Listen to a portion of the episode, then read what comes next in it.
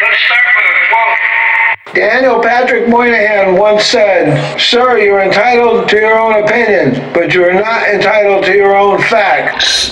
Let's start with a quote. The following is from former President Ronald Reagan, November 1986, the Iran-Contra affair or scandal. In spite of the wildly speculative and false stories of arms for hostages and alleged ransom payments, we did not, repeat, did not trade weapons or anything else for hostages, nor will we. So that's 1986 in November. Now March of 1987, and this is where the problem comes in because I'm trying to figure out how do you argue with, and yes, I do mean to argue as in to persuade, but how do you persuade people that use logic like this and the people that would support somebody that uses logic like this? Now this is from March, also in regards to the Iran-Contra affair, and I really should have kept my sources. A few months ago, I told the American people that I did not trade arms for hostages. My heart and my best intentions tell me that's true, but the facts and the evidence tell me it's not. Right then and there, I should have stopped trying to persuade others, particularly committed ideologues, by using facts, logic. I did not trade arms for hostages. I did trade arms for hostages. This happened on my watch. I did not trade arms for hostages. My heart tells me that's true. But the facts and the evidence tell me it is not. Tell me it is not. Trading my own belief for, for hostage. Administration policy, trading arms for hostage. There are excuses why it happened, but no reason, no reason. It was a mistake. I did trade arms for hostages. This happened on my watch. It was a mistake.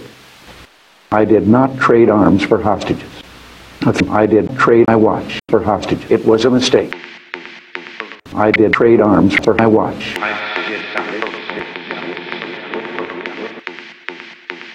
The facts and the evidence tell me that's It was a mistake. The fact it is not. The evidence it is not. I did trade my watch for, for hostages. There are reasons why it happened. Trading arms, but no excuses. It was a mistake. It was a mistake. It was a mistake. It was a mistake. It was a mistake. It was a mistake. It was a mistake. It was a mistake. It was a mistake.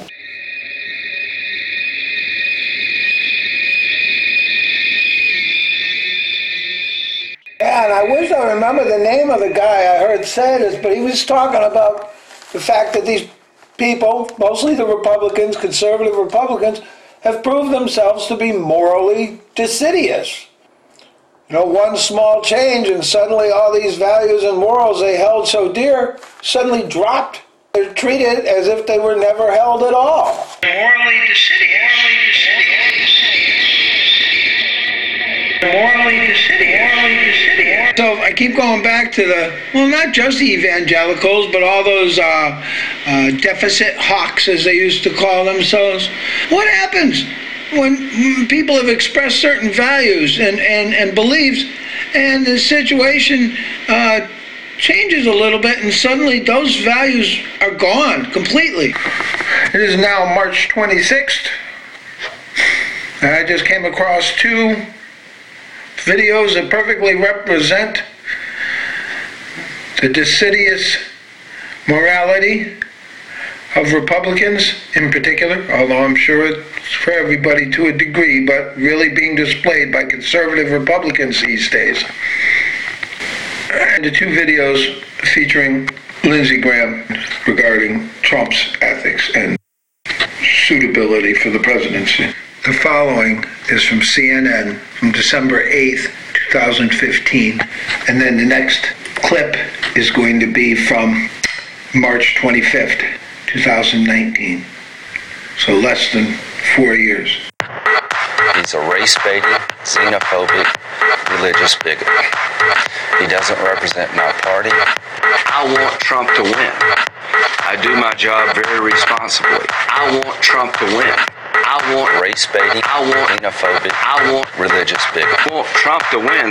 Represent race baiting, xenophobic, religious bigot. To represent my party. That if you're absurd, that you want Trump to win is absurd. Be terrible. Right. He's a race baiting, xenophobic, religious bigot. I want Trump to win. I want the race baiting, xenophobic, religious bigot to win. I want it's absurd. Trump to win. He's the ISIL man of the year, by the way. Party. I want party. I want Trump to party. I want. I want. I want. I want. I want. I want. I Want Trump to win.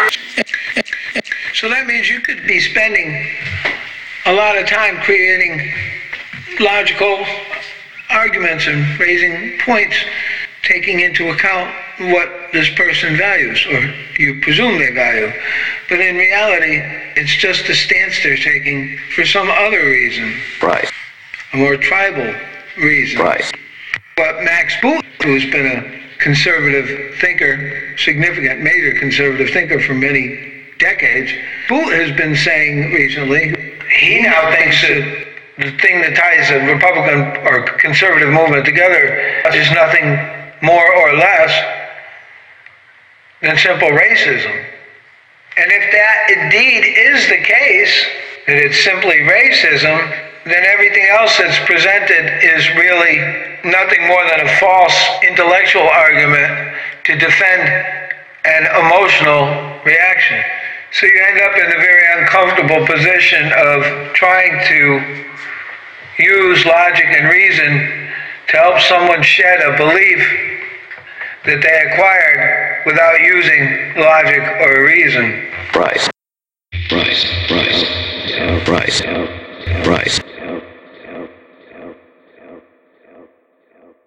Nicole Hemmer, a professor at the Miller Center who focuses on the history of, of American politics, has said that the conservatives, Republicans today are, are not held together by ideas or goals. They're simply held together by racism, bigotry, and sexism all things that you come to believe not through the use of logic and reason, nor the use of facts or evidence.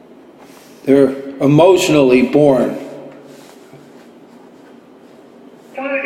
say we want to get along with these folks. Say we say we're tired of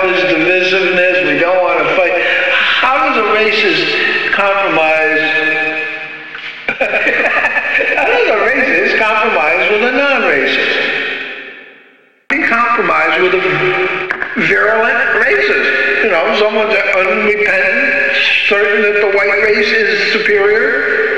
How are you going to bring them around? Where's the middle ground with that? They can. It's all right if they're racist towards some minority groups, as long as it's not all of them. That's the compromise. Now, where do you find middle ground with people that ignore accepted facts? And how do you debate with a person that won't accept understood, generally understood reality? In some cases, I think that it can be sincere and people really do disagree with the consensus idea of things. And I think that's actually very good, because you can break through and create new paradigms and stuff. But this is a form of argument where you just refuse to acknowledge reality when it becomes inconvenient to your argument or ideology. And it's not just a flaw found in the conservative mind either. You just had a return of the measles up in a place, uh, Vancouver, Oregon, and it's a well-educated, wealthy, and uh, liberal community up in the Northwest. It's almost like a form of mass hysteria. But the anti-vax movement is is not a left or right issue as far as I can tell. There's religious reasons, there's uh, anti-government reasons, there's anti-control or, or, or surveillance reasons, and Andrew Wakefield misled quasi-medical reasons. But anyways, how do you debate with people that hold ideas not because they represent reality, but because they're a convenient fiction? And sometimes it's almost harmless, like the people that think the Earth is only six thousand years old. Although that could be a problem for children when they get to a certain grade in school. But I understand the Christian kids can separate them, compartmentalize. But when it comes to issues like the effects of so many guns in communities and stand your ground laws and, and, and global warming and the effects of burning fossil fuels, that's not it's not the kind of ignorance that you can just tolerate. It's harmful, it's dangerous. And that's what the anti-vaxxers need to know too, is that they're putting a lot of people into jeopardy, and I don't think they're mean people necessarily anyway. But it's a distrust, and it's not, I mean, I was just reading in the American Council on Science and Health about in Italy. There's been a six-fold increase in, in Italy because they made it that it wasn't mandatory to get the vaccinations before kids went to school. Uh, up to 5,000 cases of the measles. It's nuts, and they're hurting other people. And you shouldn't be allowed to do that. Beliefs of the anti-vaxxers have repeatedly been shown to be ill-informed and wrong, but it is for them a matter of faith, bolstered by whatever data they choose. Providing them with our scientific beliefs has no impact. They believe that they are entitled to their facts and science is a conspiracy in some form. We are never going to change their views. Never going to change their views. Never going to change their views. No impact. No impact. Science is a conspiracy, and science is a conspiracy.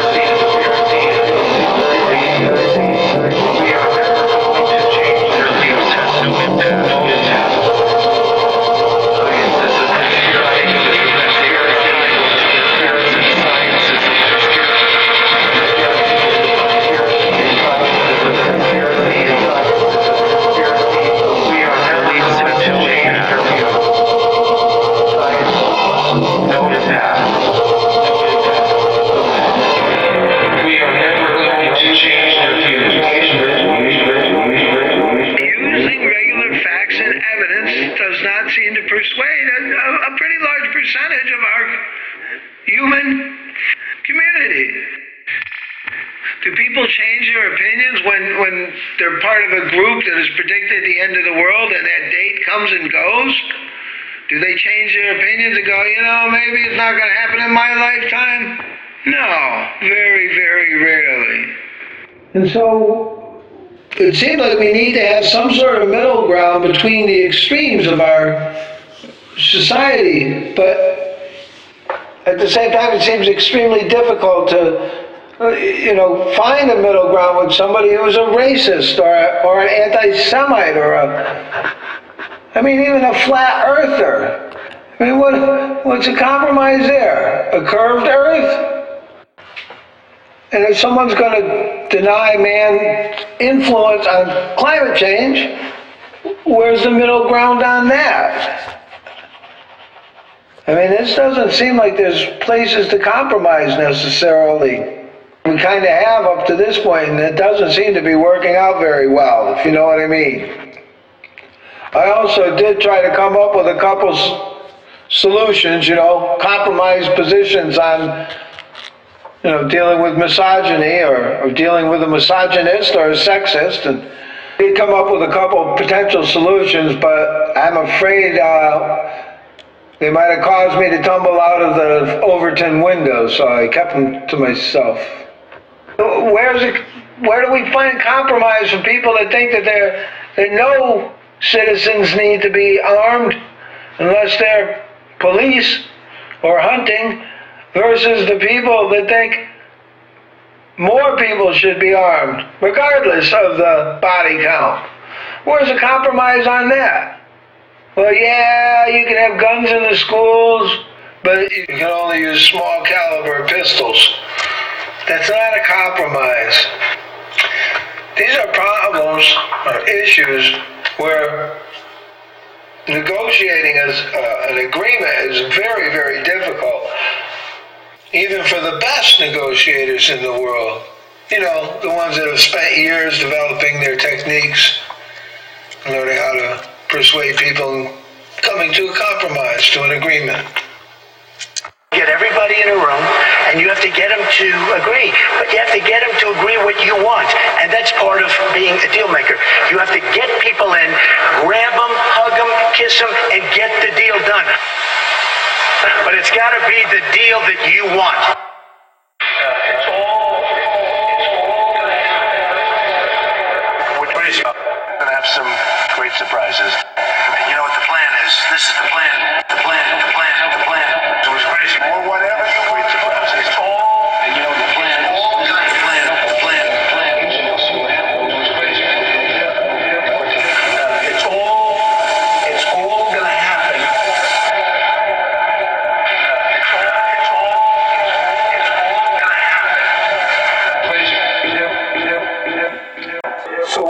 solution? Get everybody you want in a room, but you have to get them to agree what you want. And that's part of being a deal maker. What you want. Great surprises. What you want. The plan, the plan, the plan, the plan. It was going crazy. Whatever you want to call it.